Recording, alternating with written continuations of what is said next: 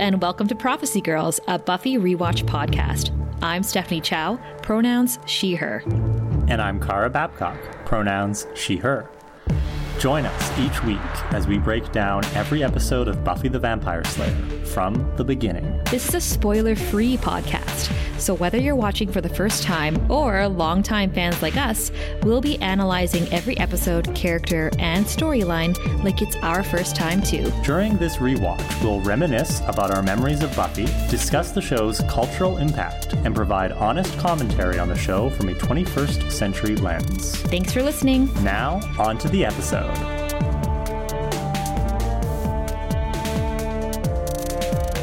Season 5, Episode 17 Forever. Please promise me when uh, you're on mat leave, we're still going to call each other and do synchronized clapping if you miss that. it's like, how can I get through one week without clapping at the same time to start our podcast? Um, we're really good at it. well, it's been years. I would, I would hope that we are good at it now. Okay, so I loved this episode. I thought this episode was so good. Um, and I think I forget that it's good because it follows the body, obviously, which is a lot of people's favorite episode of the whole series, at least for its style and for what it did, mm-hmm. uh, for the way it stands out. But this one stood out to me too, and I was surprised, and I really, really enjoyed it. Speaking of years, uh, this episode is coming out a few days after our second anniversary on March 11th. Happy anniversary, everybody! I know some of you. I mean, Car and I have been here from the from the beginning. Duh. But um, there's a handful of people here who have also been with us since the beginning. And that's really, really special. So happy two year, everybody. Thank you, everybody, new and old. Um, yeah, no, I, I liked this episode. I think this episode has a tough job because how do you follow the body? Like, like the body was just such a standout episode that anything you put next to it is going to look bad in comparison. Yes. So I think for what it is, right? For it being the episode following the body, it being an episode that is continuing to explore these motifs of grief and, and loss and such. I, I think, like you said, it does a great job. I don't think it's a great episode. There are probably a lot of kind of structural issues with it. Um, and we'll, we'll see how much of that I, I feel like talking about today. Yeah. But I think you and I can agree on one thing, Steph, which is uh, this is all Willow's fault. Oh, absolutely. Who does Willow think she is? I'm getting such a hate for Willow lately. I just think right? she's making all the wrong choices. And like you'd think I'd watch this episode and be like, "Dawn, what you doing? But again, I carry over from the body and I have space. I have a lot of space for Dawn. Yes. Mm-hmm. Dawn is not to blame in this episode. Mm-mm. Everything Dawn does is consistent with her character. Yep. I mean, what Willow does is consistent with her character too. We're just judging her harsher because she's an adult and she should know better. Yes, and she's got Tara there given all the good advice, given all the good choices, and she's like undermining her. So, oh, we're going to get into it. Also, just one more thing before we get into it. It is a travesty that Amber Benson is not in the credits, right? Yes. That she's not a series regular at this point. Yes. She deserves it. She needs to be. Um, her presence in this episode, more than ever, you can see how her presence is necessary. Yeah, and then obviously we got a surprise guest popping in here, making my dreams come true. You really liked the uh, the guy that Spike and, and Dawn go visit. the glasses he man. is a good character actor. Yeah. yes. Um, I've always loved that man, so I'm glad he's back. Um, but more importantly, um, yeah, as a follow up to the body, I just wasn't expecting the continuation of a very realistic portrayal of what mm-hmm. it's like to lose somebody and the steps you take after, should you be the person that has to organize a funeral or a wake or whatever it is that you're organizing. So I appreciated that in this episode. Another reason why I really liked it. And that's what we start off with. So let's get into it. Buffy is walking through a room of coffins. The music is really intense, and we might think at first that she's patrolling, right? We've seen her do this before. Um, and she opens an empty coffin. There's no vampire in there, but then Giles, Dawn, and a funeral director come in. And Giles is asking if Buffy's all right. She says yes, and she chooses the coffin that she opened. And the director says, It's a fine choice. It speaks of your deep feelings for the deceased. We're were you involved in this part of the process with your mom? I was. I was. And um, I will never be able to pinpoint my feelings around funeral directors or Hmm. uh, what are they called? Like I know they're funeral directors, they're um, funeral home directors Yeah. or or managers. Undertakers. Undertaking, sure. Um, these people, it, it's so like I, I have a trouble speaking about them now because I respect their position. Somebody has to do it, but it's a very particular personality type. It's somebody who, I mean, unless you can shut it off at work, you know, go to work, do your job, shut it off, go home. They're upsell. They're upselling people. They're selling people on the coffins and the the tombstone and things that need to get done but it's also their job to like you know push often they're pushing the more expensive nicer ones and it's not that they're taking advantage of your grief because some people do want to go all out this is my mother this is my father this is my loved one i want the nicest coffin there is it's a weird it's a weird situation to be in and i totally related to buffy in this Yeah, so I'm having similar feelings. I've never had to go through exactly this process yet. Um, although I, I did have a, a family member, a grandparent pass away recently. And again, I wasn't really involved, but I, you know, I attended a service and such and uh, was at the cemetery. And, you know, they've got some plots there, including space, like enough space for like all us grandkids. Mm. Um, there was some real forward thinking happening on the part of my grandparents. yeah But this whole thing, like, and I'm trying to be very careful here. Is I don't, I don't want to disparage anybody's beliefs. I know some people have very strong beliefs about bury a body, cremate body, right? Like, I'm not here to tell you you're wrong for thinking the way you think.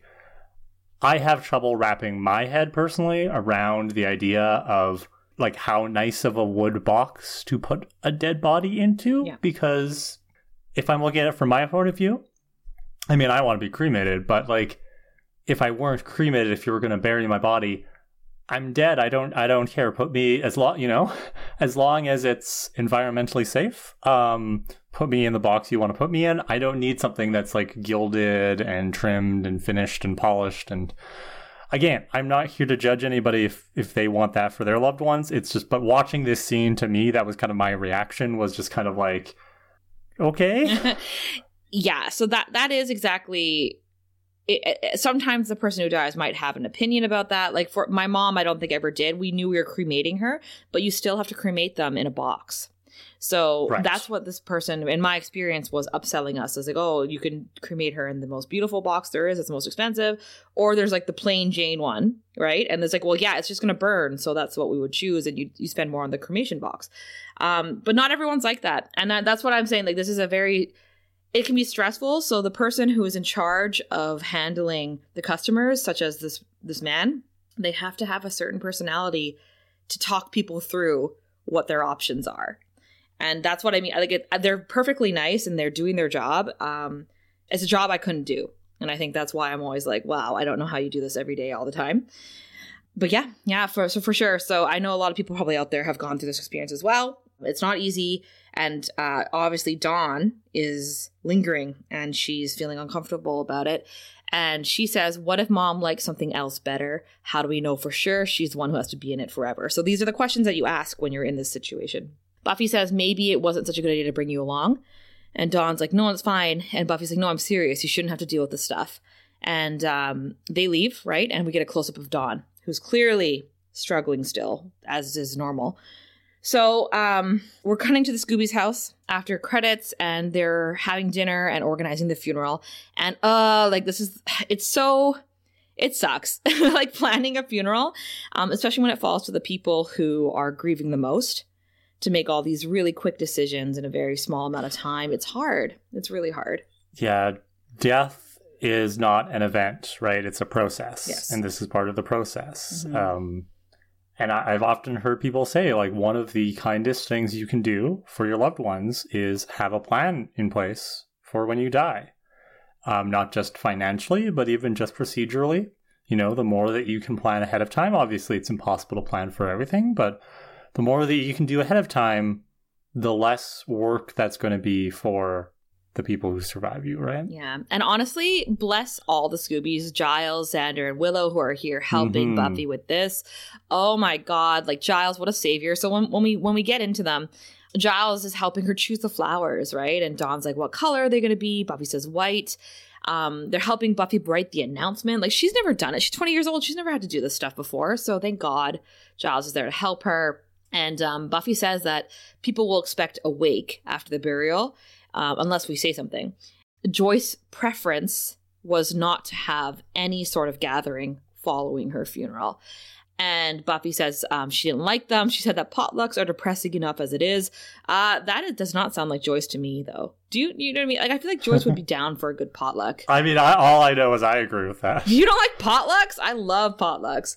Be, because people either bring the most outrageously outlandish food, What? or they put in zero effort. It's the tragedy of the commons. Mm, I think it depends. Yeah, then then yeah, we have to think about what potluck and where. Like, is it a work potluck? Well, in which case, I, yes. I mean, if it's like a birthday party and Cordelia's coming, you know you're good because she's chips and dips girl. yeah, But if Cordelia's not coming, you're screwed. yeah, yeah. And it also depends on your friend group, right? Like me and my friends, we when we have potluck, it's like it's always everyone's gonna get fed. It's gonna be delicious. You go to a work potluck, you're right. It's kind of a grab bag. You don't know what's gonna happen. So Dawn is confused. She's like, "Well, when did Mom say that?" And Buffy says, right before she went into the operation, we had to talk about what she wanted just in case. So just like what you said, Kara, Joyce thought ahead. Dawn says she never said anything to me. And Xander's like, well, I'm sure she just didn't want to upset you, Dawnster. Better get working on that dinner. You barely touched it. And Buffy says, yeah, you really should eat something. And Dawn says, why should I? You're not. And we're getting some attitude from Dawn at this dinner table. Ooh. I'm, I, I'm shocked. Dawn acting out after the death of her mother. So shocking. Dawn throwing shade at her older sister? Unheard of. Buffy says, This isn't about, and she'll just like, you know, this isn't about me. But then the, the phone rings, and Buffy asks Giles if he can answer it. It might be Hank. And Giles answers it. It's not, it's just somebody asking about the funeral, which is tomorrow at 3. And Buffy says, I can't believe he hasn't called. The number he left us in Spain is no good. I've left messages everywhere. yeah. wow. Wow. Yeah. So so when Giles answers it, right, he says hello, and the I forget exactly what he says after that, but the way he says it, you can see Buffy's expression. For a moment, she thinks it might be her father, Ugh. and Giles is about to hand the phone to her. Like she wants Hank to call as much as she has complicated feelings for this guy. You can tell, like she really wants her not real dad right now. Yeah, no, and Buffy's on a journey this episode for sure. And part of that journey for me is her coming to terms with the fact that she feels like she is stepping into adulthood because her mom is gone. And here she is, like, even though she he's a piece of shit, she's like, I want my dad to come and take care of things.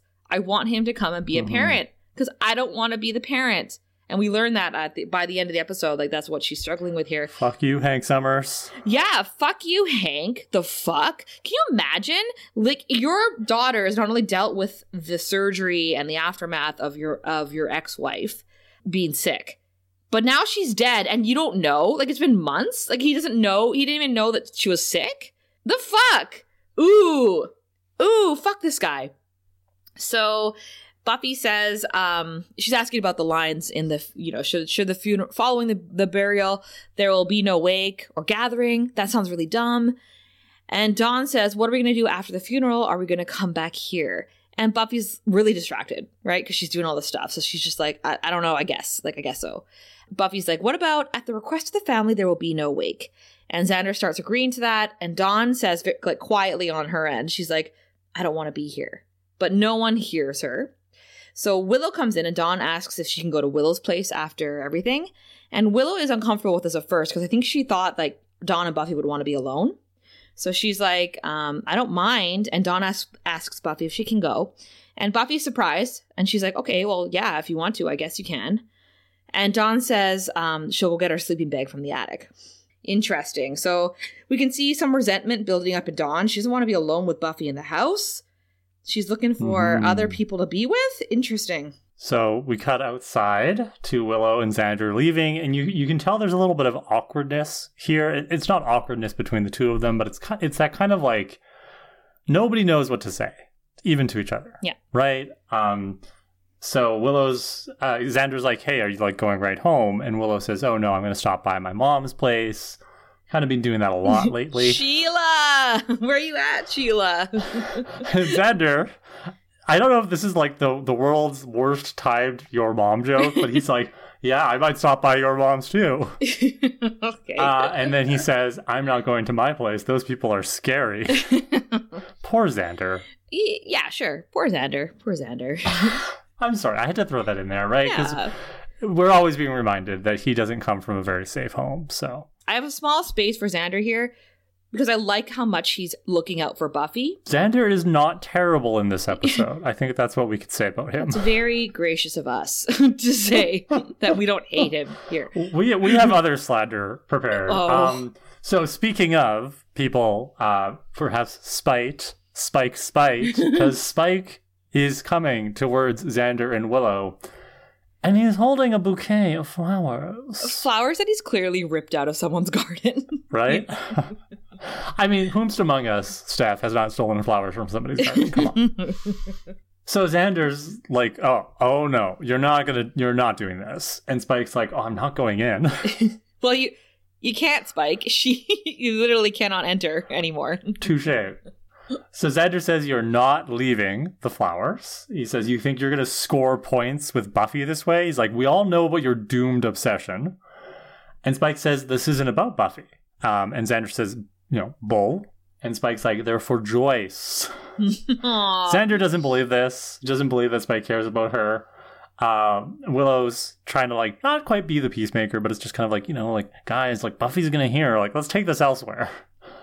Um, and Spike says, "Care, Joyce is the only one of you lot that I can stand." Spice. Spice. And Xan- and Xander is like, "Well, she's the only one with a daughter you wanted to shag. I'm touched." And Spike says, "I liked the lady. Understand, Monkey Boy?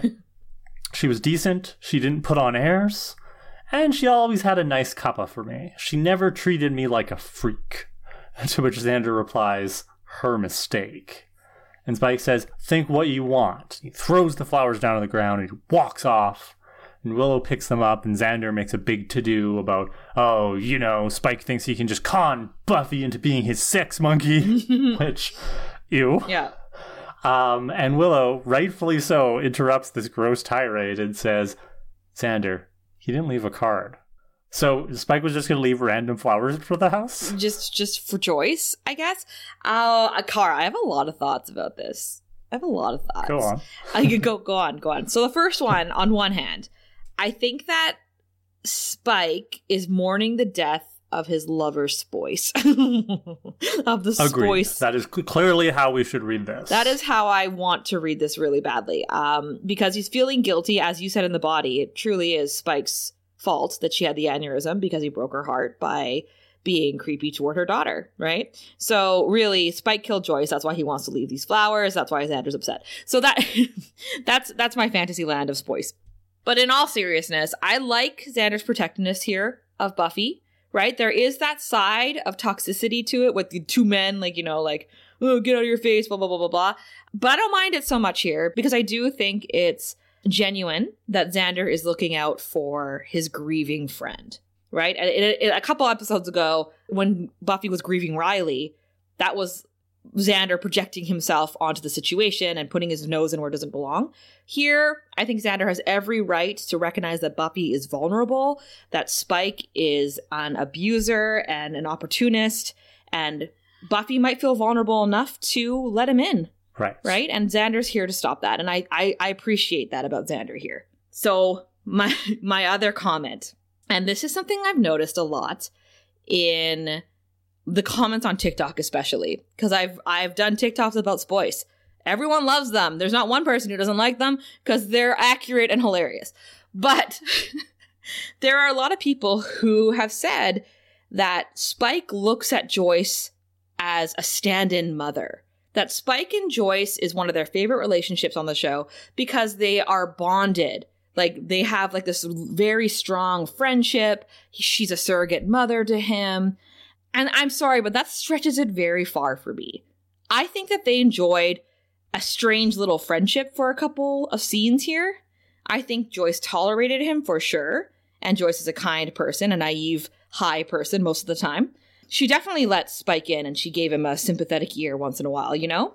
But uh, to say that they were like bonded, to say that she's like his surrogate mother is a step too far. I think they've met five times, right? In School Hard, she hit him with an axe and said, You stay the hell away from my daughter.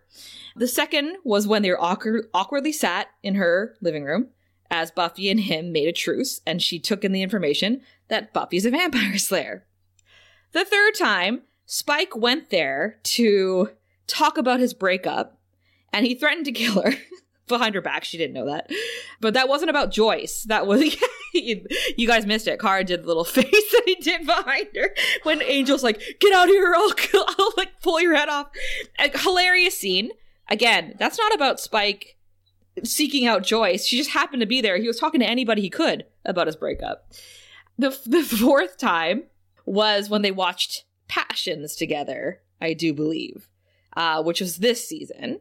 And sure, they could watch Passions together and get along, no big deal. And then the fifth time is when he was at the kitchen, dro- like talking to Joyce about sorry for keeping Dawn out, but really he was there for Buffy. So I'm just I had to lay it out. I was always I'm always confused when people are like, "That's a surrogate mother." That like he looks to Joyce to to fill a void in himself, and I'm like, "What? like what?" What? yeah, you've done a great job analyzing this, so I don't have too much more to add. I just, I, I think this is a fairly decent act on the part of Spike. Uh, I'm gonna have some more Spike spite later on in the episode. Don't you worry. But yeah, I, I mean, I think that this is Spike just kind of recognizing the importance of Joyce in his life for whatever reason we want to believe. Um, and he, he, yes, he wants to get in Buffy's pants, but I also think what we know about Spike is that he is uh, he's a poet, right? Mm-hmm. He's got that kind of romantic streak to him, whether or not we think he's capable of feeling love.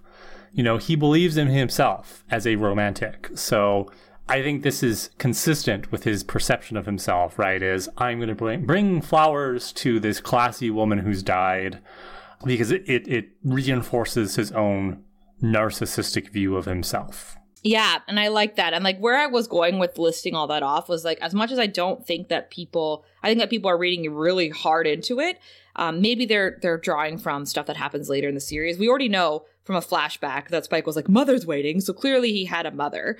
But I'm with you on this. I I, I do I do believe that Spike brought the flowers for Joyce. It wasn't about Buffy.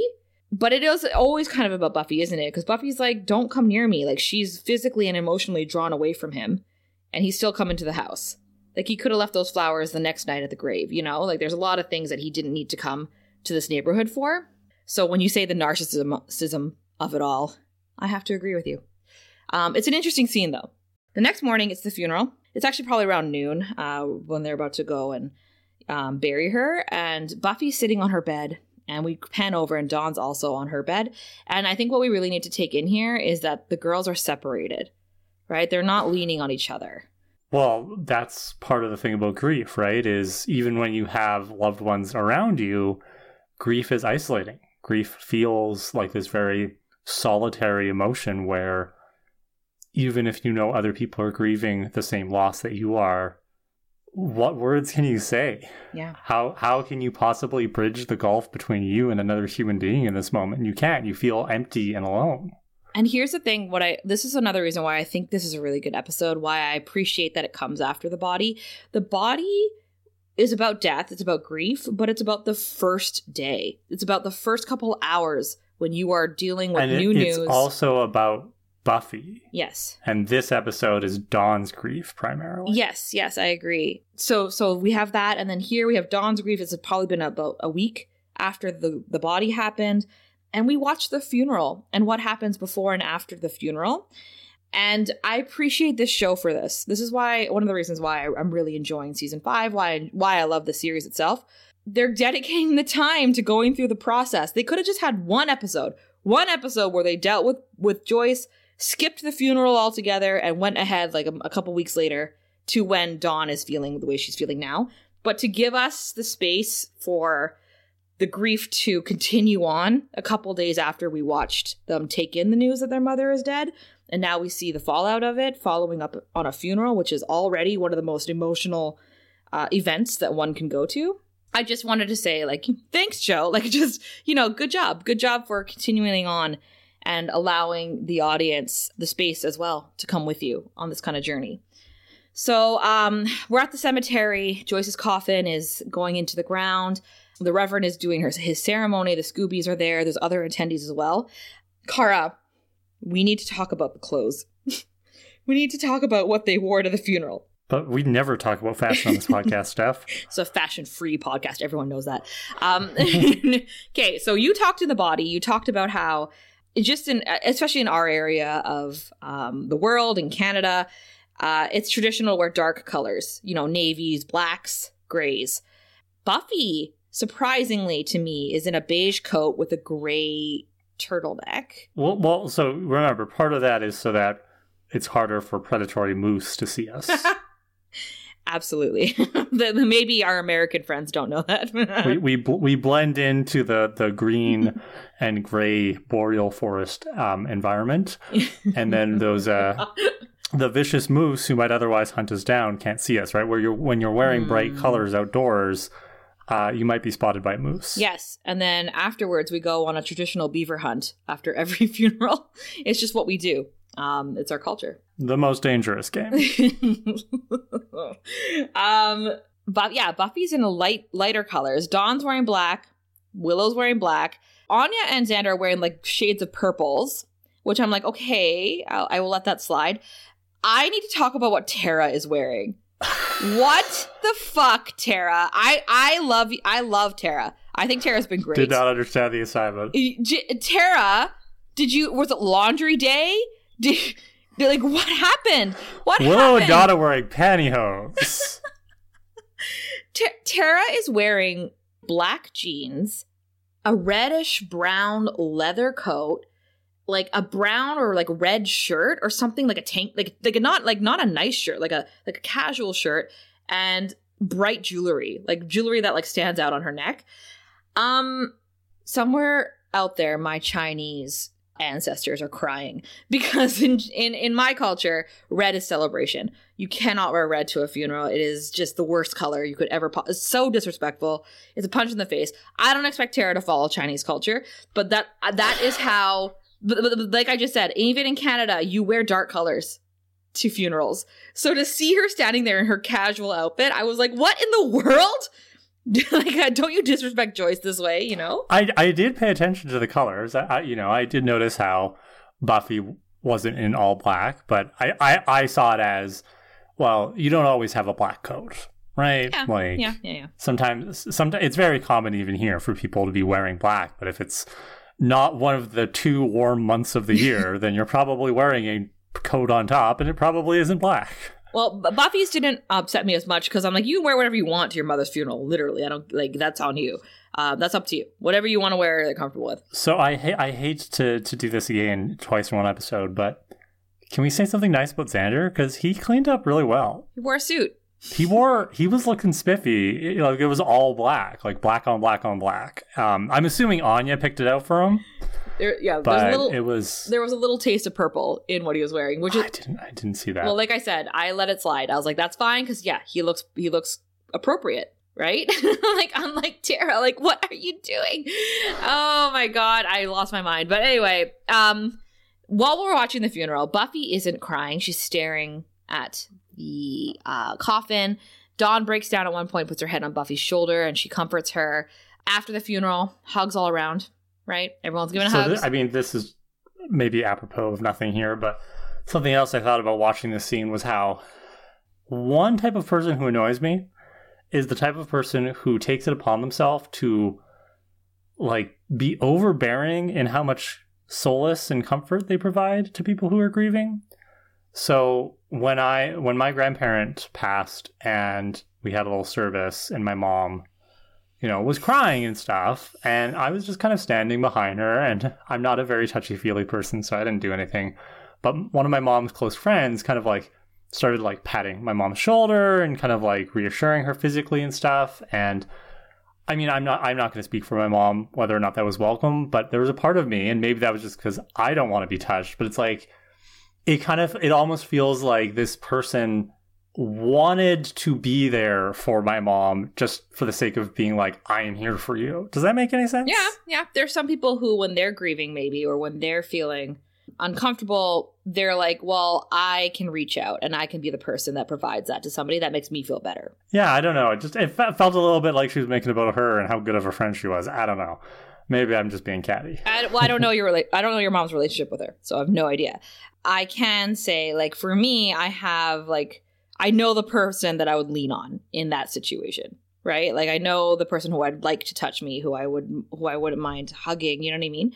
Um, it's not everybody, so like, I understand your how you would be uncomfortable with that, but there can definitely be some like this is about me in there for sure.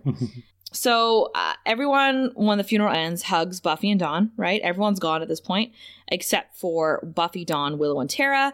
Tara approaches Buffy in her outfit and it says, "Dawn's ready to go. Um, I'm ready to go to the bronze because that's what I dressed up for. Can we take her with us?" Oh, Steph. I'm sorry. She just. I, I don't. Someone. Someone who understands Tara more than me, come and explain why she wore that. Buffy says, "Yeah, yeah, take Dawn with you. I'll stay here." Tara offers that like to wait, right? She's being sweet. She's like, "Can we wait for you?" Um, and she's like, "No, no, I'm fine." Dawn looks upset, so they leave. And Buffy is staring at Joyce's grave. Um, she just stands there until it gets dark. Like she stands there all day, and then footsteps approach from behind. Kara, it's Angel. Angel the vampire has traveled from LA, and he's here. Who? Angel was a vampire, 243 years old, I think, at this point. 44, maybe? We haven't seen him in a season, but he's a handsome vampire. Oh, oh, didn't Buffy have a thing for him at one point? yes, they had many things. There was Huh. there was uh, coitus, there was making out in graveyards, there was I don't. bite sex. Doesn't ring a bell. The first time we saw. Must not have been very important. he says, I'm sorry, I couldn't come sooner. And Buffy simply, this is, Buffy just reaches behind her and grabs his hand. Like, she didn't even turn around to look at him, like, oh, hey, it's Angel. She literally, she knew. She knew. She knew. She, well, for one thing, she could hear him coming right with her Slayer senses. She's like, "Well, I know those footsteps." Yeah, well, well, they're connected, right? We know that they're psycho- psychologically connected. So I think she just knew. And I also think, in my opinion, I think she she's waiting there all day because she's taking in the fact that this is her mother. This is where her mother's going to be for eternity. I- It's almost like she's waiting for him. Like she just, she just knew he was going to come. Maybe she called him, right? Maybe she called him the day before and said, "I need you to come." We don't know, but it's Angel, and they just stare. They stand by the grave together and they stare, and I'm just, I'm so touched. So let's go to Willow's dorm. All right. Dawn is in the most uncomfortable sleeping situation I've ever seen in my whole life. She's just on her sleeping bag on the floor. It looks flat AF. um, does not look comfy, but Tara and Willow are sitting with her. And they want to help more, right? Willow's feeling bad. Willow says, um, you know, it's going to get better. And Dawn says, you don't know that. And Tara's like, no, we're witches. We know stuff. And Dawn says, life goes on and I forget, mom. Is that what you're saying? And Willow's like, no, like not forget, no. And Tara says, you make a place for her in your heart. She becomes a part of you. Does that make sense? And Dawn just stares at her. And actually, um, I know I had a little Tara slander earlier just because she made a weird choice today. But I love that Tara does not make this about her in any way. She, at any point in this Right. conversation, she could easily say, I lost my mom when I was a little bit older than you. Suck it up, kid. Yeah, like we, I, I've been there, done that. Like it's fine. Um, she could- she could have done that, right? In a nicer way, obviously, being like, I understand what you're going through, because, but she doesn't, right? I find that really interesting that she told Buffy about that, but she's not telling Dawn. She's just letting Dawn feel what she feels, which is interesting. Yeah. I think I love Willow and Tara in this scene. I think they would make excellent moms. You know, they're doing such a good job of just taking care of Dawn right now. hmm Willow says we don't have to talk about it now. We, we can just go to sleep. Dawn gets up and she's like, I don't want to sleep. And Tara says, Well, we can do whatever you want. And Dawn says, You know what I want to do now? You guys are witches and you do magic and stuff. Ooh, stuff. And Willow says, You want us to teach you something? Like a glamour? Or I, I could make a stuffed animal dance. And Dawn says, I want to do a spell. I want to bring mom back. Oh dear. Oh my. Anya and Xander have just finished coitus, and they both agree that it was different and more intense than before. You know? I just, I'm just gonna take a break from this scene. I want to take a break too. Let's all come back. It'll be silent for 30 seconds. Let's At the dorms. um, Oh. Anya says it's because of Joyce. And um, she, she says basically people die all the time, and they get bored too. You kind of need one um, so you can have the other. When you think of it that way, death is a little less sad, sex a little more exciting. I understand sex more now. It's not just about two bodies smooshing together. It's about life. It's about making life. And Xander is like, oh, eh, Gross. uh, Xander's like, what? Like when two people are much older and way richer and far less stupid. And uh, hey, on one hand, I agree with Xander. On the other hand, if I'm going to slander him a little bit here, you don't need to like lose your mind if she's talking about kids, Xander. Like, let, you don't need to like fly off the handle. Like, it's fine. Anya says, breathe, you're turning colors. I'm not ready to make life with you, but I could. Life could come out of our love and our smooshing, and that's beautiful. Oh. Makes me feel like we're part of something bigger, like I'm more awake somehow, you know? And Xander's like, yeah. And they kiss. Ah, okay. So here, I don't like watching Xander and thinking about Xander making love. What I do like is how we are learning from here. Like you said, this is about Dawn's grief, but we're also seeing the grief of the Scoobies. Like you said, the body was about Buffy's grief. We've seen Spike come out of nowhere to be like, oh, I actually kind of respected Joyce. Um, I was boinking her on the side a bunch, so here's her flowers. Xander is getting more protective of his friends around him, and he's appreciating at least Willow's mom because I think he did appreciate Joyce. But here we have Anya. Anya has taken Joyce's death and she's learned something from it for herself about her own life and about her purpose and what she might want out of life.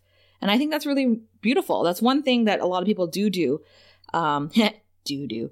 That's one thing people do when they are grieving or when they experience some life event, um, sometimes as tragic as death, is that you kind of reevaluate what your priorities are, what matters to you, and what could matter in the future.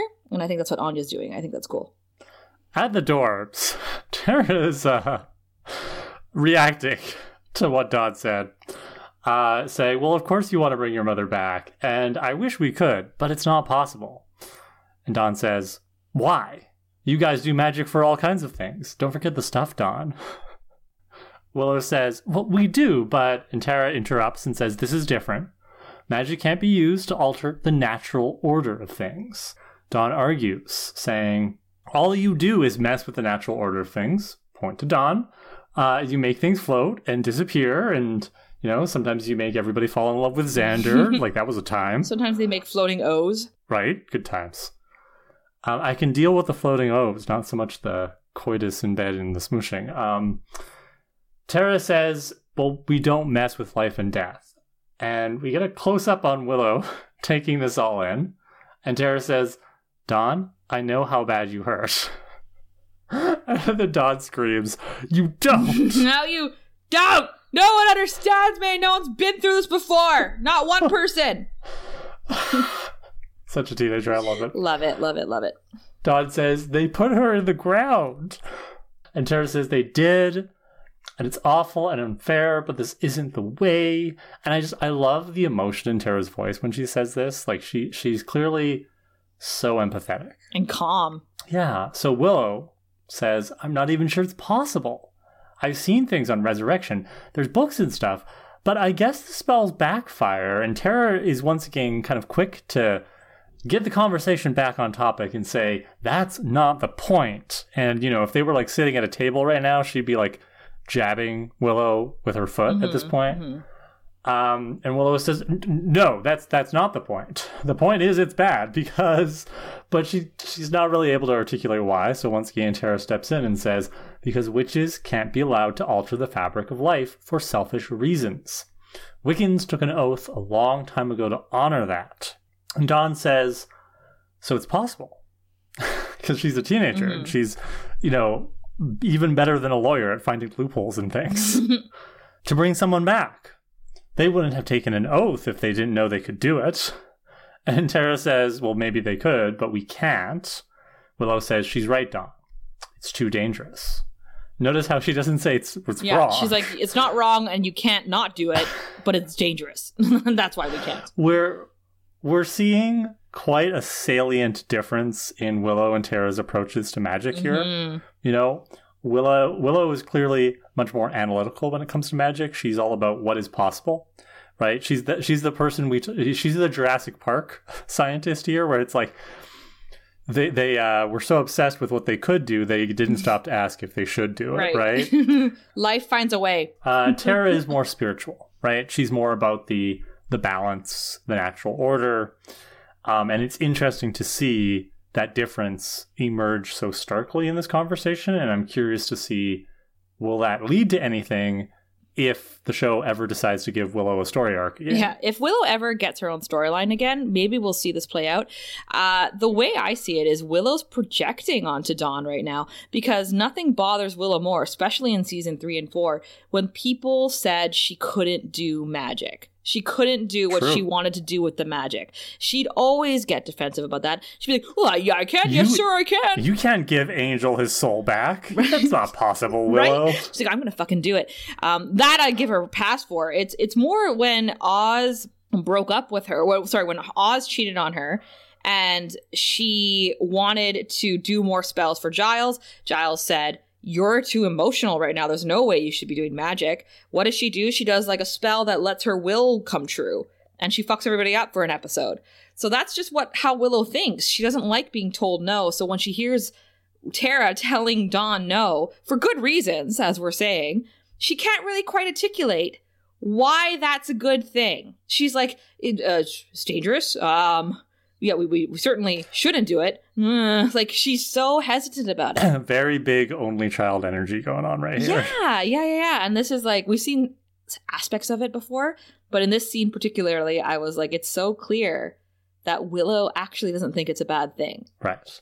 So Dawn says, "You said you wanted to help me." she gets all uh, surly, and she goes and she lies down. She ignores them. Yeah, she like turns her back. It's so great. She's like, "No one gets me, not even the Wiccans." I just imagining her journal entry right now, right in her diary. Ooh, Willow and Tara. Ooh, underline.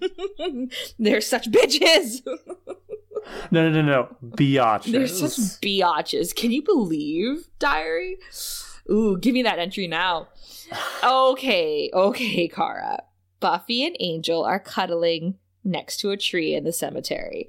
And you wish you were that tree, don't you? I wish I was the tree. I wish I was the blades of grass, the wind blowing through their hair.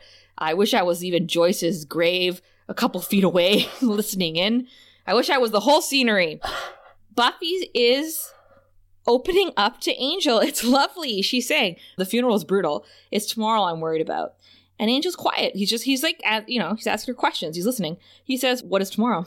And Buffy says, That's exactly what I don't know. Up until now, I've only had a roadmap, things to do every minute having to do with mom. And Angel's like, Well, tomorrow the stuff of everyday life resumes. And Buffy says, Everyone expects me to know how to do it because I'm so strong. And I was like, Is that true, Buffy? Is anyone expecting you to do that? I think you're expecting yourself to do it. Angel says she needs time. Everyone understands that. And Buffy says, Time's not the issue. I can stick wood in vampires, but mom was a strong one in real life. She always knew how to make things better, just what to say. And I put here in my note, you can see it, and just what to smoke. I'm going to miss Stoner Joyce so much. So Angel says, uh, You'll find your way, not all at once, but, and Buffy says, I don't know. I keep thinking about it when I found her.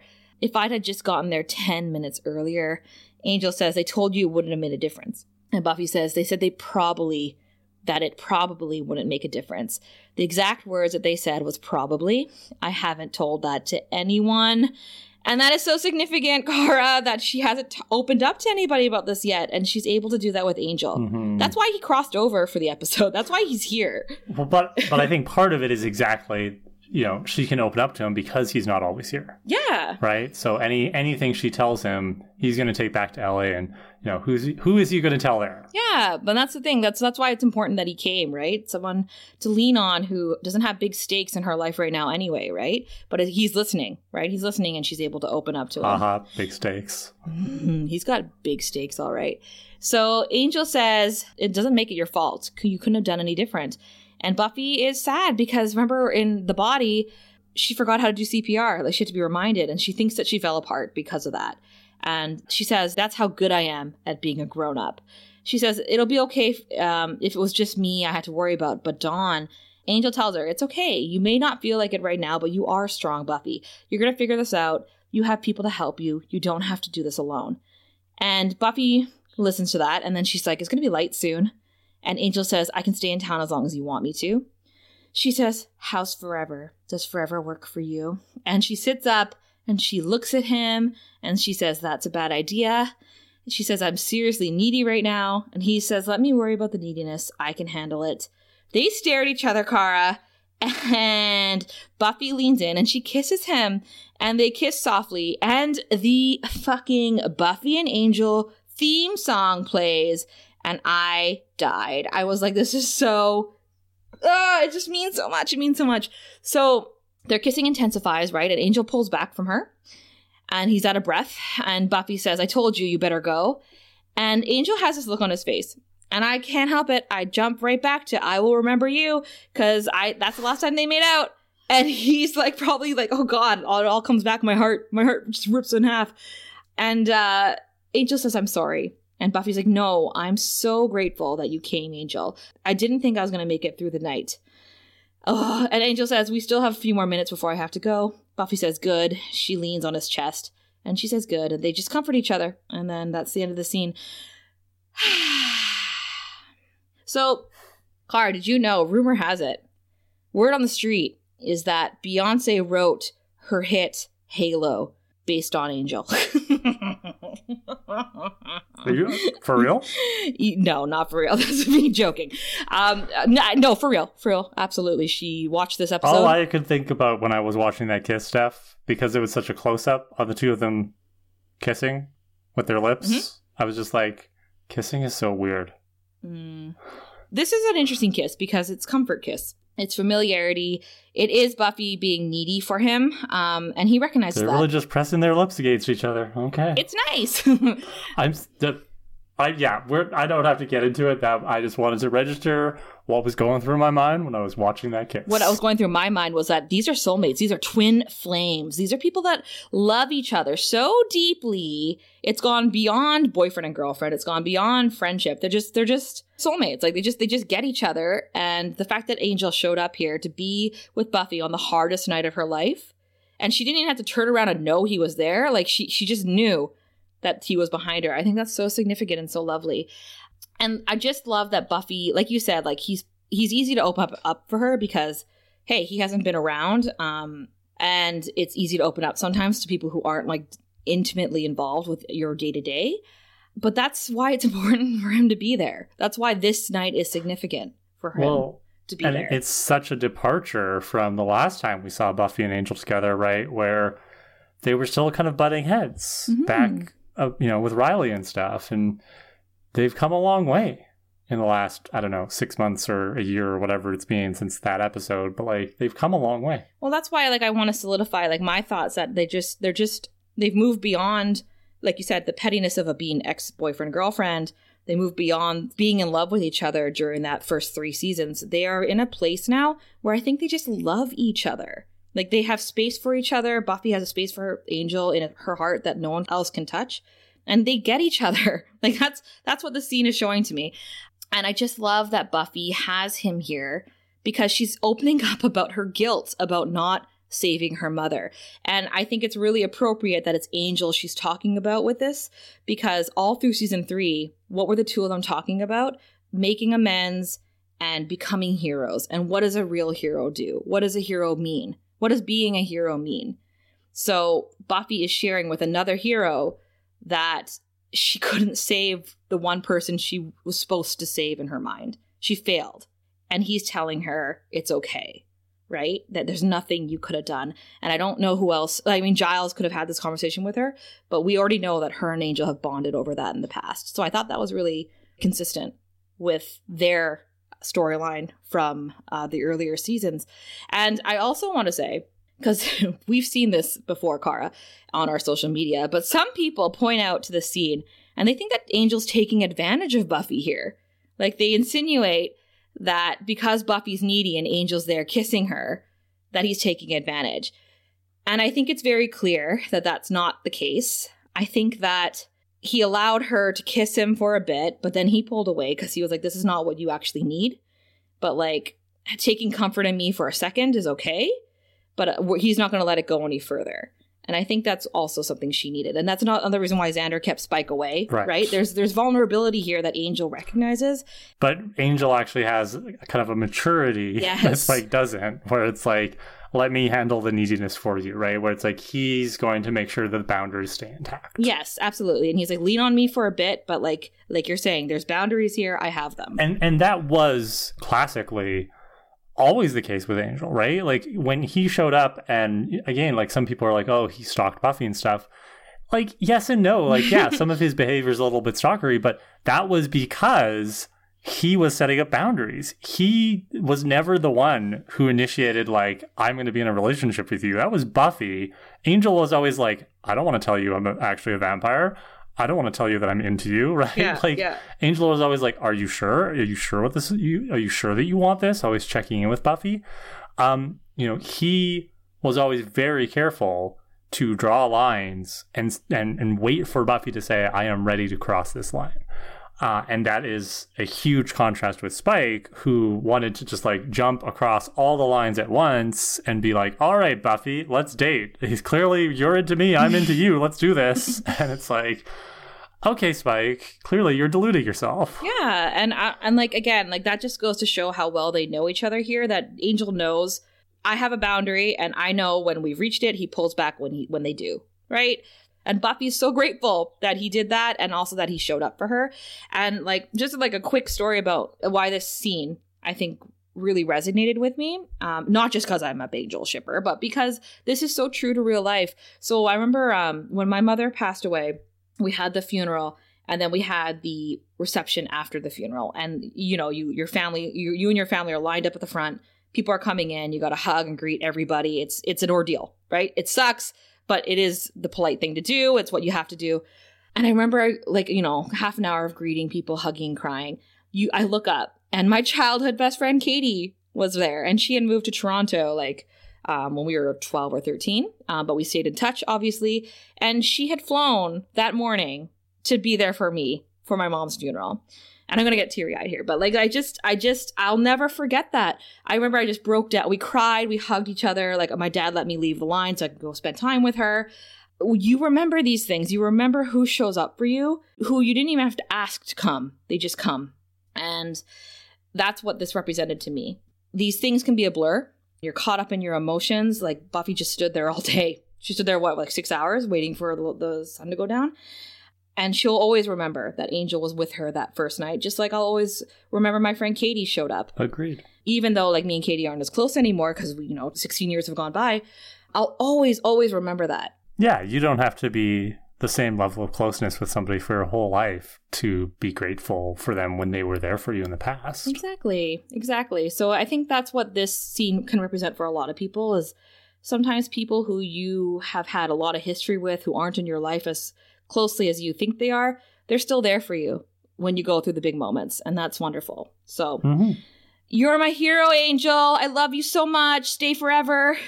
Speaking of somebody who's here for Buffy in a different way, yep, uh same level, just different different styles. Ben, the sexy intern, sorry, the sexy, murdering, sometimes casual dressed, minion beating intern is approached by Jinx on the street. They're in the street somewhere. And Ben snaps. He's like, Tell my sister I'm sick of running into her Jawa rejects. and Jinx says, She bid me come to you. The news of your relationship with the Slayer. Gloria would like to encourage this interest. It might lead to more information about the key. And Ben says, "Why should I share that with the with the most unstable one?" And Jinx says that time is running short, sir. Every moment you fight Glory, you're only fighting yourself. You see. is that is that does that mean there's some kind of connection between Ben and Glory? So if Glory runs out of time, it affects Ben. I'm confused. But I thought Ben was just Maybe at the it's because they maybe they have a time share. So if she runs out of time, he also runs out of time at their place that they're staying. Maybe Glory also has a father in charge of the hospital. And they're they're Hmm. rivals. Only one of them can inherit the hospital. I see how it is. there it can is. only be one. That's what the show has taught us. So Ben says, "Fine, let let the best me win. Let Glory understand this. I won't help her find the key. I would never do that to an innocent." And Jinx like, "Innocent? innocent? That's an that's an interesting choice of words. And Ben tries to backtrack. He gets panicky. And Jinx is like, no, I understand. And he goes to leave. And Ben is like, you understand what? Eh, what I, what I said innocent, I didn't mean the key as a person. Shut up, Ben. Oh, Ben. Shut the fuck up, Ben. Are you dummy? Ben, you're making it worse. He's stupid. He's, Why are you so bad at this? he's like, you're going to run and tell her, aren't you? I, I, I didn't say that it was Buffy's kid sister Dawn and that their address is this. This has nothing to do with the Slayer sister at all. he says he says do you understand what's going to happen if she finds the key how many people are going to die i can't let that happen don't you see he stabs jinx and he's like i can't let that happen and i was like ben you fucked up Well, but also like he leaves the body. Ooh, and- yes We know that Ben has killed other people. He should be better at killing people than this. You know, I, this is sloppy. Like I, I have nothing but criticism for Ben in this scene, not just for what he says, but like you should be better at murdering by this point, Ben. unless the minions don't have like normal organs. And he thought he like killed him and then it turns out the minions don't have anything inside But, them the, but you should still be dumping the body somewhere. It will never be found. or ensuring the body is dead. How about that doctor intern Right? okay.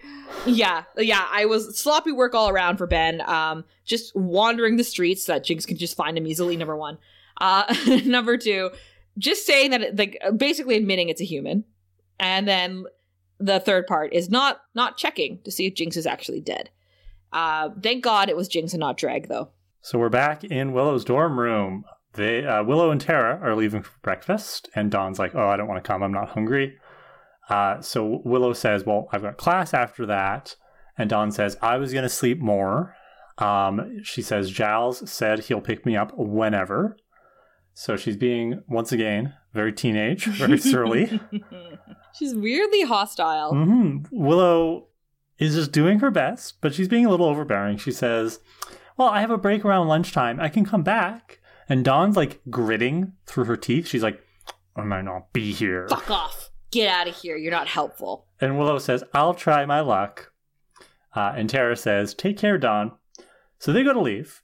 And this is a very interesting shot. Willow's looking sadly at Dawn, and then the camera cuts to, we kind of just see the lower part of Willow's body as she's walking out of the frame to the left.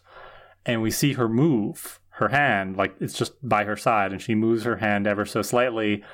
And a certain book telekinetically gets pulled ever so slightly out from the bookshelf.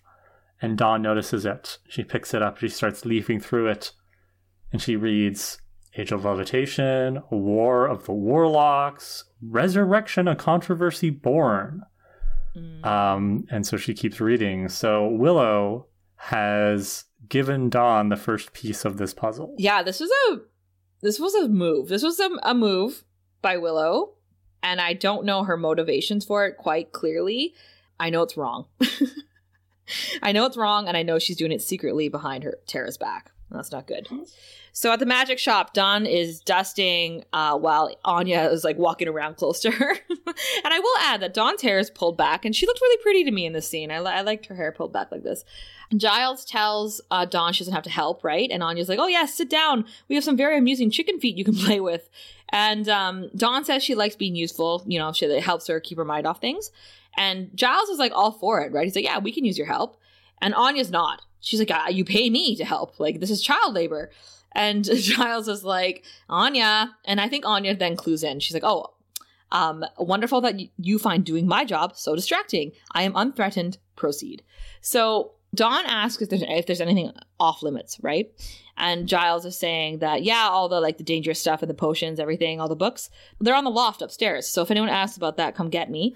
and he says maybe later we can work out the cash register. Like I can show you how to ring up sales. Giles very clearly has never had kids. He's like, yeah, I would be like, why? Tell tells the kids exactly where the dangerous shit is, and then believes that watching him bring up sales is going to be enticing. He's like, you want to be useful? I can help. Anya is off working with client with customers. Giles goes to the back for a bit. Dawn immediately grabs her backpack and goes up into the loft, and she finds the book and the and like potion that she needs right away. And as she heads back down the ladder, she stops for a moment because Giles walks by her, but he doesn't know her. And then when she gets to the bottom of the stairs of the of the ladder, Giles is just like, "Dawn, come watch this transaction," right? So she stole she stole from Giles. So we cut to Dawn in the cemetery. Um, I don't know why she's allowed to be alone now versus every other time in the show, but she is pouring all the stuff on her mom's soil, and she has the book, and it's Spike who comes up behind her and says, I hope it's just dirt you're after. If the spell calls for anything more than that, you're into zombie territory, and that's bad news. I know what you're up to. The book you've got is infamous. So was Spike just lurking outside Joyce's grave? Yeah, because he misses his lover, and I also think that he. This is why that why earlier I was like, you could have just brought the flowers here. You didn't have to bring, go go to Buffy's house at all. You never have to go to Buffy's house ever again. So Dawn begs him not to tell Buffy. She's like, I have to get her back. I have to. And Spike says, I'm not going to tell a little bit. I'm going to help. Giles is listening to records by himself at his house and he's drinking alone. And this is a very small scene. And I wonder if they're just showing, because again, it's showing how all the other Scoobies are kind of dealing with the death and how the aftermath Right, of it. yeah. So they need a little something to give to Giles because Giles was close to Joyce. He was spending a lot of time with her. Well, because we didn't, we don't get more Xander and Anya in this episode, right? Like we got the one scene with them, we got the one scene with Giles. Giles doesn't really have anybody else, right? Like there's, as far as we know, Olivia's not in the picture anymore. Like he's back to kind of living his life for Buffy, and it's great that he's being supportive of her, right? Like I, I think I went on about how he's her real dad in the last episode, but like poor Giles, man, like he needs some friends his own age. He needs Mhm. kind of a little life on, of his own. Yeah, yeah, yeah. Um, I also like to think that Angel uses one of Anyanka's old portals to get between LA and Sunnydale, and the portal's located in Giles's house. So that's what he's Oh. doing. He's waiting at home for Oh dear. Angel to come back so he can use the portal that's in the corner of Giles's house. Um, the one corner there where Where- always. yeah, that's it's still open as far as I know. I just said, sorry, I just quick thought. Can we just spare a very brief moment of silence for poor Brian? oh, you think Brian was at the funeral? I don't think he was at the funeral, but like, did somebody tell him? Like, did Buffy have his contact info? Did he just call the next day, being like, "Hey, Joyce," and Buffy had to be like, "She dead, bye." Oh, yeah. Like, guy just met Joyce the one or two times. They went on one date. He gave her flowers, and now she's dead. And I know he wasn't a big part of her life, but like, that's gotta suck. I think probably people at work told him because remember he was in there. He's a publisher in the Sunnydale Publishing House, but he was working at the gallery, so he probably found out that way. Yeah, I feel bad for him too. He was like, "Man, that was that was a really nice date, and I'm gonna miss that lovely lady." And we got really high in my car before she got home, and that was nice too. Ah, Joyce. So Spike is bringing Dawn to some guy who knows everything there is to know about resurrection. And Dawn says, You don't have to be nice to me. I know what you're doing. I'm not stupid. You're like stalking my sister. you do anything to get in good with her. And Spike says, Buffy never hears about this, okay? If she found out what I was doing, she'd drive a redwood through my chest. I love that line, and I would like to see that happen. and or wait, sorry, are redwoods endangered? I don't want to see that happen. no, a normal pine tree or something, or like, you know, there's so many. Um, Dawn asks why he's helping her if he doesn't want credit. And Spike says, I don't like to see the Summers women take it hard on the chin, is all. And I'm dead serious. You breathe a word of this to Buffy. I'll see that you end up in the ground. Got it? So I think Spike wants to do this because he wants to see Joyce again. He wants to see Joyce walk again. Spoice forever. But why do you think he's doing this at the end of the day? This is a very interesting contrast between Spike and Angel, right? And if we look at them as rivals for Buffy's affection, as apparently some fans want us to do, Okay, but no, Spike and Spike and Riley were the rivals here. well, but in this episode, right? It's interesting how they're both trying to help Summer's women, but in very different ways. Angel, as you discussed very eloquently, is comforting Buffy. He's giving her solace. He's consoling her somewhat physically, but also just very emotionally. And he's holding space for her.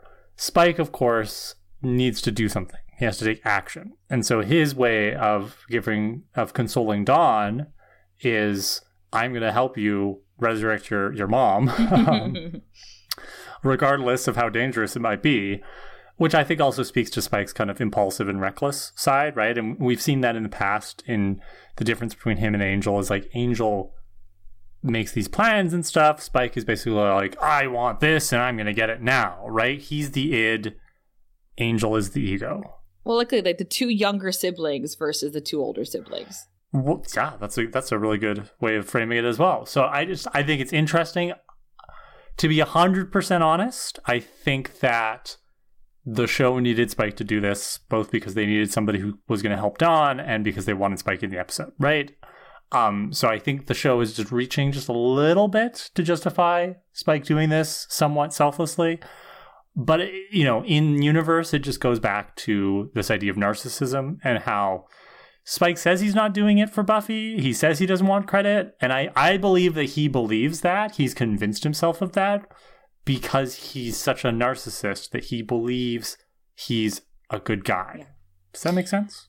Yeah. I don't forget I was made to love you because not only is he getting a Buffy sex bot built as we speak, he in that episode was cast out by the other Scoobies, including Dawn. So as much as I I think I agree with you that the show is like we need Spike to be involved in some way and why not make him a little bit more complicated when it comes to his feelings around Joyce's death.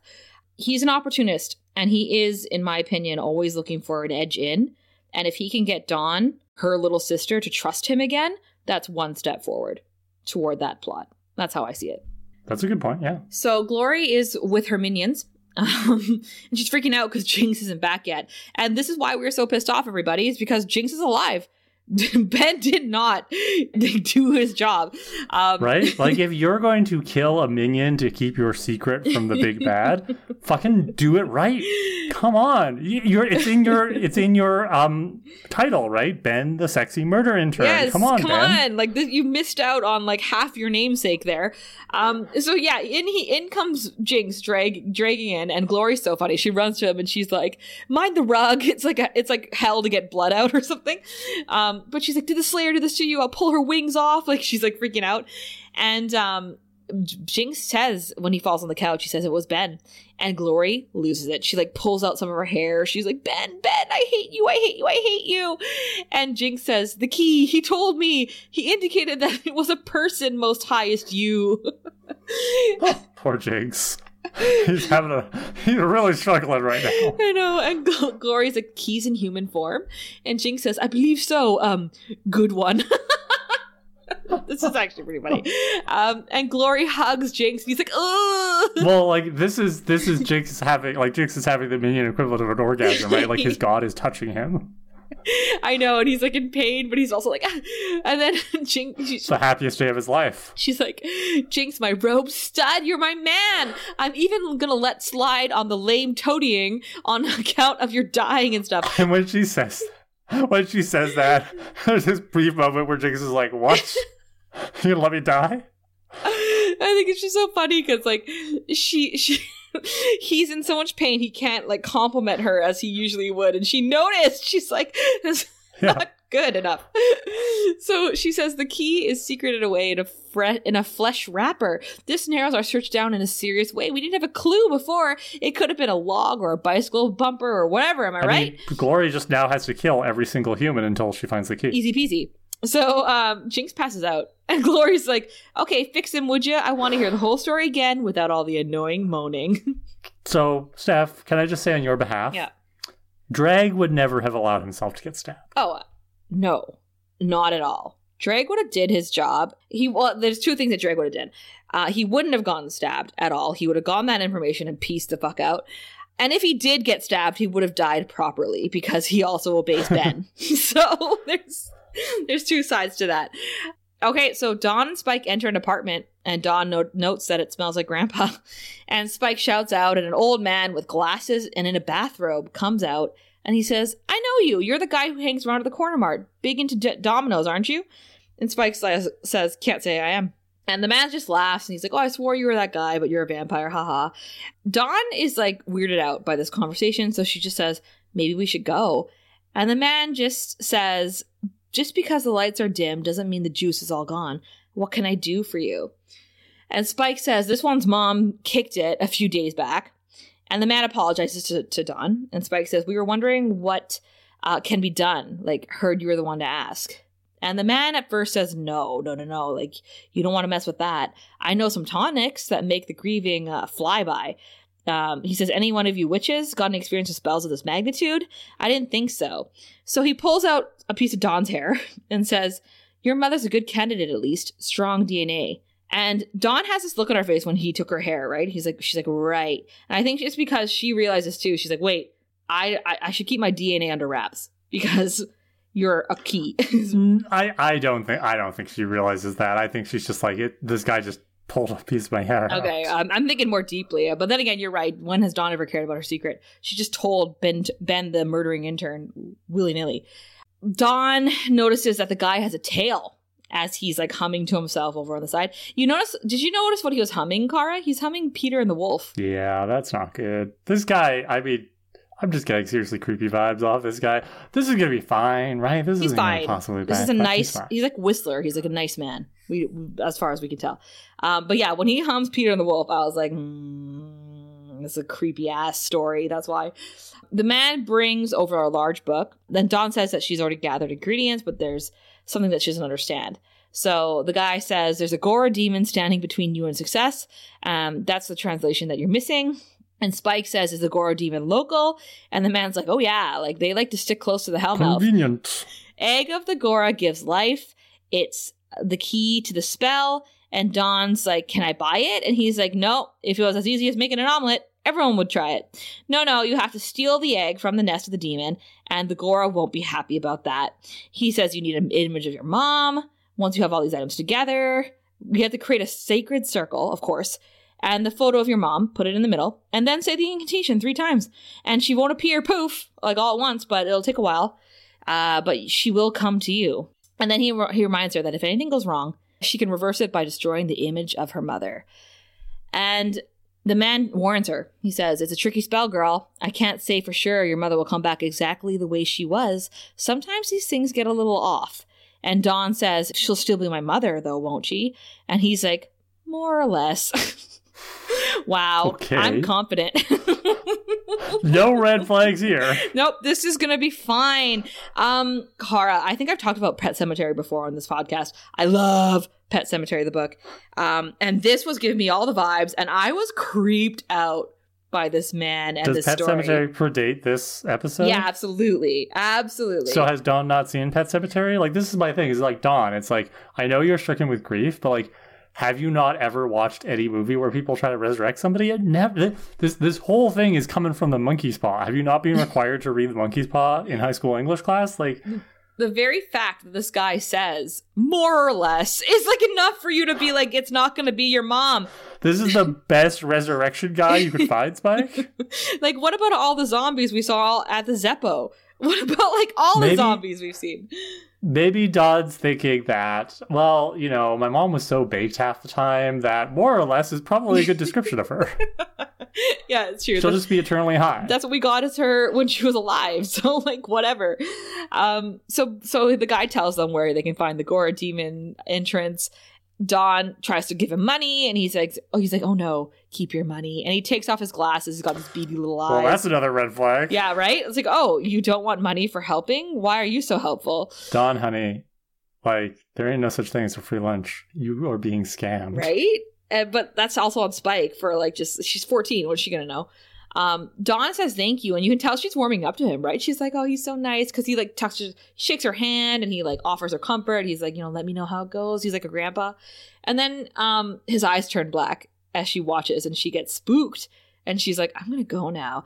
And i was like i don't know girl. Like of, of all the things that happened in this particular conversation that should have been enough for you to be like maybe i can't trust this person. I don't know who he is or what he is you know So we arrive at the entrance to the Ghora Demon's lair in an alleyway. Spike wants to go in alone, and Dawn says, "No way, I'm going." Can we talk about the opening of this Ghora demon entrance? How it's just out in the open. it's like a big well, that, that's what the guy said, right? It's just off of Crazy Street. like anyone can just walk in. Yes, but they get easier. They're not going to walk out. Uh, so Spike's disagreeing with Dawn. He says, "No, you're not. I've got no idea what's down there." So Dawn says, "You need me, Spike. Somebody's got to get the egg while you distract the Ghora. Now, come on." So she goes in. Spike says, "Well, what do you know, Bitty Buffy?" Hmm. And uh, we confront the Ghora, which kind of looks like a dinosaur, a lizard. It's a dinosaur. It's, it's, it's, it's a dinosaur. Speaking of Jurassic Park, Well, it's a dinosaur. we we we quickly discover it has multiple heads uh, because Spike Spike has an axe and he says, you know, come on, you know, fight me and stuff. and he kind of wakes it up because it's sleeping and it rears up and we see it's got three heads, which Spike's taken aback for a moment. Uh, it's a pretty good model. Like it's a pretty good um, prop. Good job for whoever you created thought this. you thought so? I thought from far away, yes. But then when Spike starts fighting it, I was getting praying mantis vibes. For for a one off, you know, I think it's pretty good.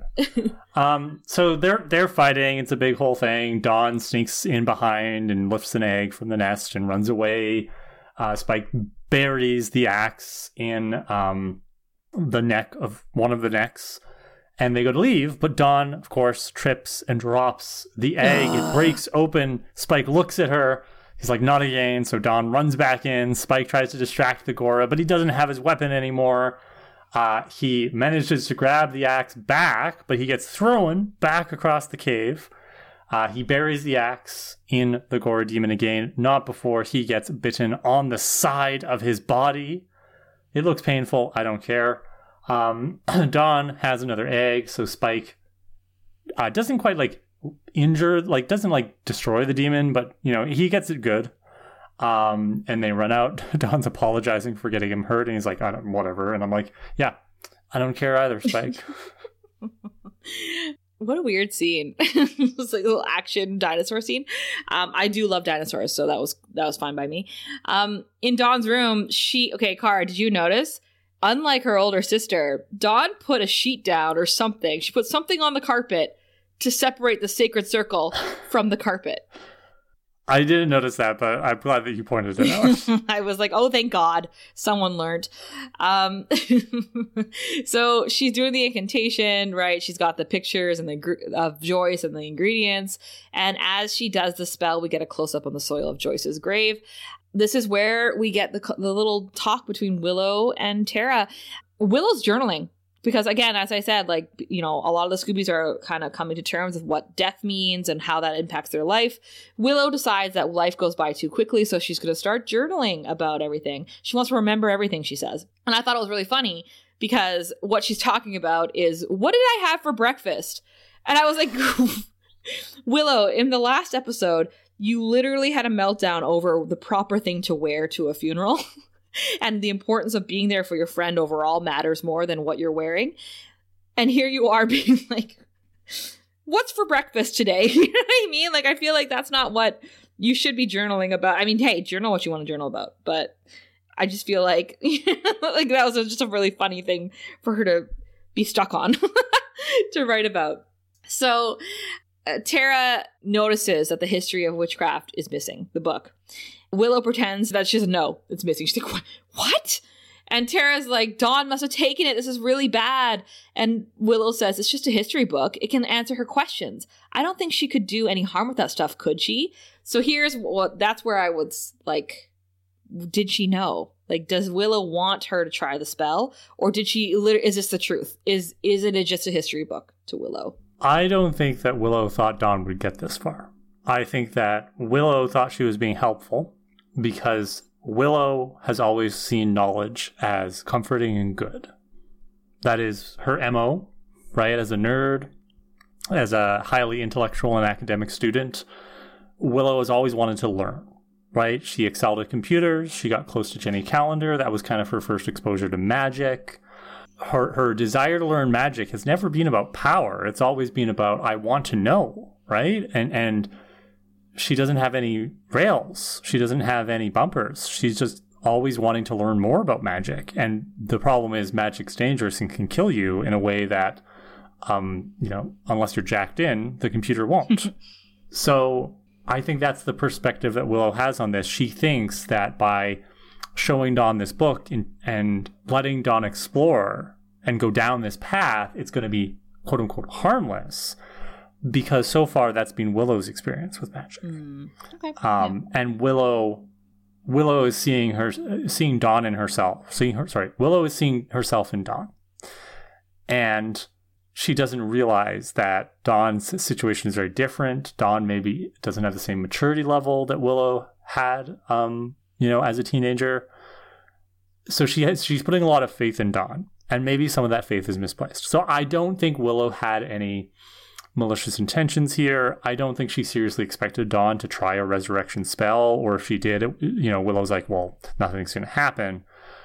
But I don't think Willow was thinking clearly and thinking it through.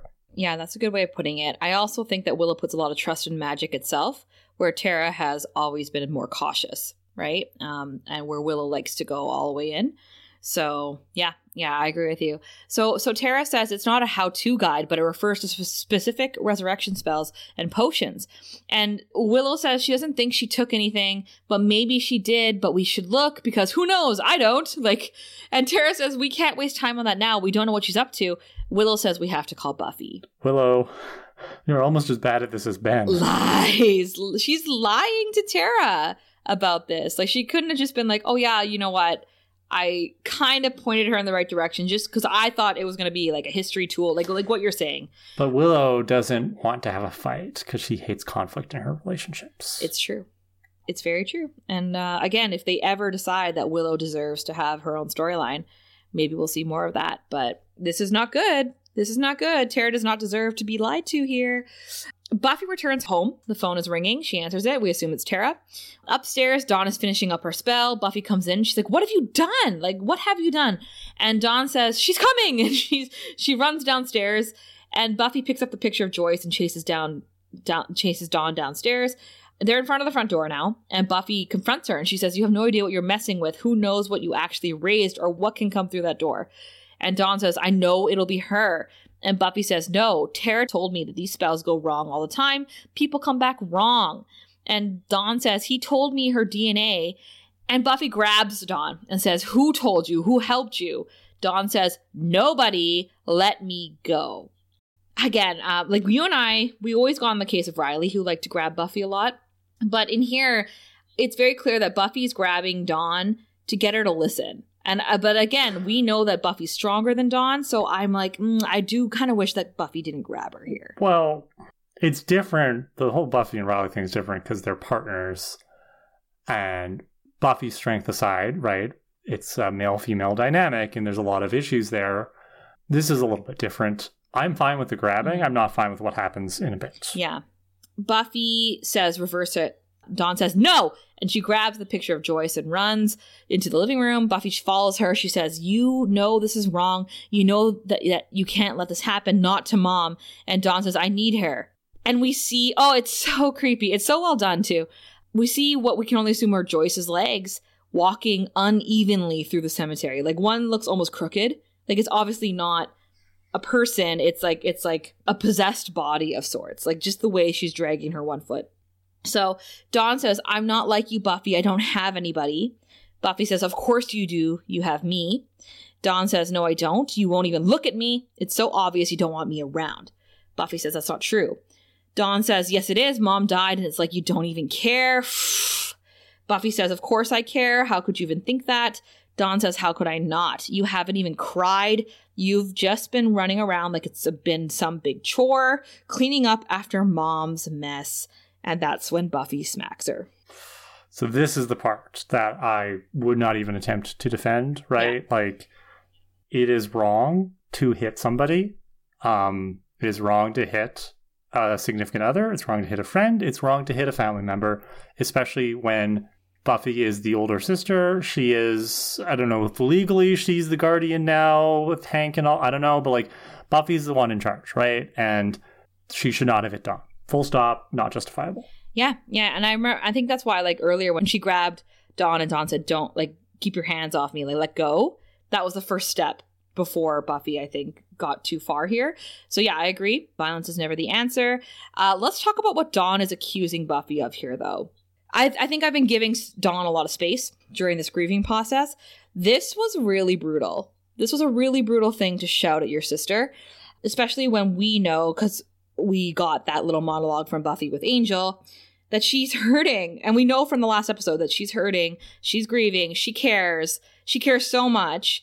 And we got mad at Riley for being like, you never cried to me. It's like, she doesn't have to cry to anybody. If this is how she's grieving, this is how she's taking in her situation, that's that's for Buffy. That's for Buffy to decide when she's comfortable to cry.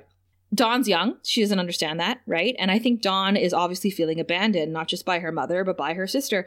And she doesn't understand. She's too young to really understand that no, Buffy cares and Buffy is present, but Buffy has to do the funeral stuff. She has to make all these decisions because there is no one taking care of her.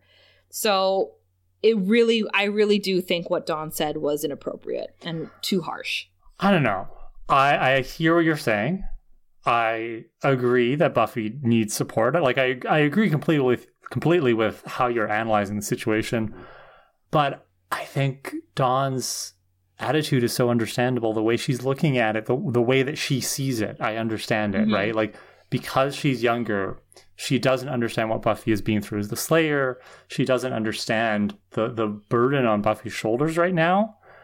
I think everything Dawn's doing right now just makes so much sense. It, it, like we said at the beginning, it aligns with her character. It aligns with the way she sees the world right now. But that doesn't make, mean it wasn't too harsh for her to say. Like to say you're just cleaning up after your mom's mess is really, right. Really I agree. It was very harsh, mm. but like I don't see how Dawn couldn't have said it. Right? She doesn't have the capacity to empathize with Buffy in that way at this point. Mm-hmm, mm-hmm. Buffy gets upset, obviously, that she hit her um, and she regrets it. She says, I've been working hard. I've been working, I've been busy because I have to be. Dawn says, You've been avoiding me. Buffy says, I'm not. And she's crying. And like, do we think Buffy's been avoiding Dawn? I can, again, like what you said, I can see how Dawn sees it that way. So, yeah, yeah. exactly. Buffy is not, Buffy hasn't been avoiding Dawn. Yeah. Buffy has no idea this is what's been going through Dawn's head. I just want to point out, uh, we're back in I Will Remember You territory where Sarah Michelle Gellar's just turning on those tears on command. And are they oh, too much for you? Are they over dramatic as they were in that episode? Oh, oh. curious. You're not going to let that one go, are you? Just curious. No, I think they're perfect. Yeah. Um, I find her tears very effective here. She says, I have to do these things because when I stop, then she's really gone. And I'm trying, I'm really trying to take care of things, but I don't even know what I'm doing. Mom always knew. Dawn says, Nobody's asking you to be mom. Buffy says, Who's going to be if I'm not? Dawn. Have you ever thought about that? Who's going to make things better? Who's going to take care of us? Ooh, and she's really crying now. And she says, I didn't mean to push you away. I didn't, but I couldn't let you see me. Oh God, Dawnie, like, I don't know what we're going to do. I'm scared. And, oh, watching Buffy break down, I sobbed during the scene too. Um, did you? No. um, as she says that last part, though, we see the outline, like the shadow of Joyce's body. We know it's Joyce because of her fantastic hair. She walks past the living room window. The curtains are drawn, but we see her outline. And it is spooky. Oh, it is so effective and so scary because it's obviously not her, it's Pet Sematary. So we get a knock at the door, and Buffy turns around, and the way she says it, Kara, she says, Mommy. Yeah, that oh. broke my heart. I didn't cry, but my heart was breaking here. Oh. And but see, and this is the brilliance. This is why I like this scene so much. They switch now. Buffy all of a sudden yes. forgets all yes. of the stuff she was saying. So She's like, no, you know what? I just convinced myself this is a great idea. I need my mom back. And it's Dawn who is now like, oh, this is actually really dangerous. I'm gonna I'm gonna do something about it. Yeah. Buffy runs to the door, and as she's doing that, Dawn takes the picture of Joyce and she rips it in half. And just as Buffy opens the door, she looks out and Joyce is gone and there's it's just an empty porch, right? And then it hits her all over again that her mom's not coming, her mom's not there. Her mom's dead. So she turns around and she looks at Dawn and she says, "Dawn." And she starts crumbling. Dawn runs to her and the two girls hug and they both are sobbing and they fall to the ground. And that's the end of the episode. And like, yeah, this it, it like I bawled my eyes out. I was like, that is such an effective scene. I love the scene. I, I love that it has that horror aspect to it, but I also love that the girls are comforting each other finally. Right, because it's a wonderful conclusion to the episode because it mirrors the body, right? We finished the body on another Buffy Dawn scene where Buffy has just rescued Dawn from that vampire, and then they're staring at Joyce's body, and Dawn's kind of like, you know, where did she go? It was a very kind of abrupt ending. Here we have kind of the closure of that, where once again Joyce has left, right? Her body was coming back. It wasn't her, but it was her body or something like it. And now it's gone again. Mm-hmm. And it's once again, it's the Summer Sisters together very emotional, very intense, mourning their mom. But this is much healthier because they've reached the point in this stage of grieving where they can talk to each other. And that goes back to what we were saying earlier in the episode about how everybody goes through grief alone. And, and Buffy's issue was she felt like she couldn't open up. Mm-hmm. She felt like there was nobody around ex- except when Angel showed up that she could talk to. And so she forgot you know, I don't think she was ignoring Dawn on purpose, but she forgot that Dawn is there and that Dawn needs to see her cry and Dawn might want to talk about this stuff. And that that's why grief counselors are a thing. Mm-hmm. That's why people go to therapy with grief, especially with family members. It's like funerals and wakes and grief are not for the dead. Grieving doesn't do anything for dead people. They're dead. Grief is for the living. It is our body's way of helping us survive this tragedy because we have to, which is something we talked about in the previous episode. So, yes, we are isolated in our, in our grief. It's part of the fundamental tragedy of the individual human existence, but also we are connected in our grief. We can come together in our grief. And that's what we see at the very end of this episode. They start the episode apart and they finish the episode together. Yeah. And I with a a better understanding. Like again, I wish I wish that it didn't escalate to violence in this scene. I think they both understand each other so much more now. And the fact that they switched roles at the very end there, ugh, and like Buffy's got such a journey to go through because she said, I don't feel like an adult. I feel like I'm failing as an adult. And here she is letting her kid sister hold her when she says mommy, right? Like, oh my god. Oh my god, you girls, you're so, so, so ugh. It's it's just so sad great scene. Um, next time I rewatch the show, I don't think I'll ever just watch the body. I, will always watch this episode with it. I think the two go hand in hand now. I think that they're they're nice. Shot and chaser. yeah, yeah, exactly. Uh, who's your hero? Gotta be Angel. it's my boyfriend. He, came, he, came, back to Sunnydale just to be the hero of this episode. Come he on. portaled over from whatever's going on in LA right now to be with Buffy, to be there for her. I also I picked Angel, obviously, obviously. Miss him, wish he would stay. You know what? Where was Buffy all day? Was he she with Angel? Did they like go like hang out for a bit? Because we didn't see her all day. Shout out though to Tara. I think Tara was a very calming presence for Dawn. Not even though Dawn shunted her, right? I just I feel like her funeral wear disqualifies her from. Ooh, you're right. Ooh, I forgot. I already forgot about it. Um, Angel, it is Angel for life. You're my hero, Angel. I miss you so much. I hope to catch up with you in LA soon. Yeah, that was brutal. I can't believe she wore that. okay, do we have hot steaks today? we have one hot steak from Jasmine. I think you'll like this one, Steph. Okay. Jasmine says, this hot steak could honestly fit anywhere after the body. Basically, that's good. mentions forever, so we'll talk about it's in this episode. Uh, but basically, Riley sucks. in forever, Angel comes down to be there for Buffy after the loss of Joyce, and even Spike helps Dawn cope, though misguided, and he was leaving flowers out, not for recognition. Yet, we get nothing from Riley. I understand he's deep in a Belize jungle, but he was there to see firsthand how hard Joyce's illness was affecting Buffy. Buffy opened up to him in a way that she hadn't with anyone else. I will also take this opportunity to say, fuck Hank Summers for abandoning his kids once again. Mm, Jasmine, I couldn't have agreed more. I couldn't have said it better myself. Fuck Riley and fuck Hank Summers. Well done. I mean, this season is really showing Buffy which men in her life she can depend on. There is one. There there are two. Giles and Angel.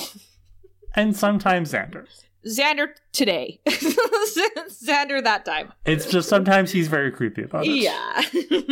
like I will say this, you know, just as an afterthought, kind of a difference between somebody like Xander and Spike.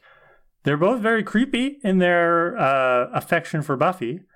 Obviously, Xander has a soul, Um, that doesn't excuse him, but I do think Xander means well and he genuinely feels a warmth towards Buffy, right? Like, and he has grown as a character over the past several years. He's not as creepy as he was in season one. Yeah. Um, so I think that's that's to his credit versus Spike, who's just like, you know, it, well, if I can't have Buffy, I'm going to torture her instead. Yeah.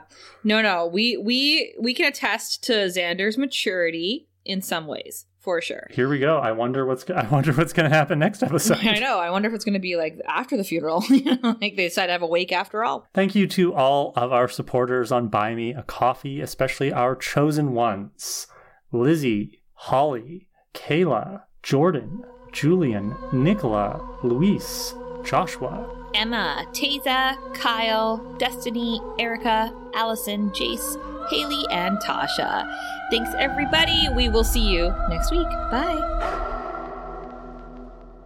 Thanks for listening to Prophecy Girls. If you want and can't afford to donate, head over to buymeacoffee.com slash prophecygirls for one-time and monthly options. We appreciate all of your support, even if it's just spreading the word about us or enjoying our show week by week. We also invite you to join us in the discussion by messaging us on our social media channels. Follow us at Prophecy Girls Podcast on TikTok, Instagram, and Facebook and prophecy underscore girls on Twitter. Also, email us at prophecygirlspodcast at gmail.com or visit our website, prophecygirls.ca, where you can find the link to our Discord. Can't wait to hear from you. Praise Moloch. See you next week.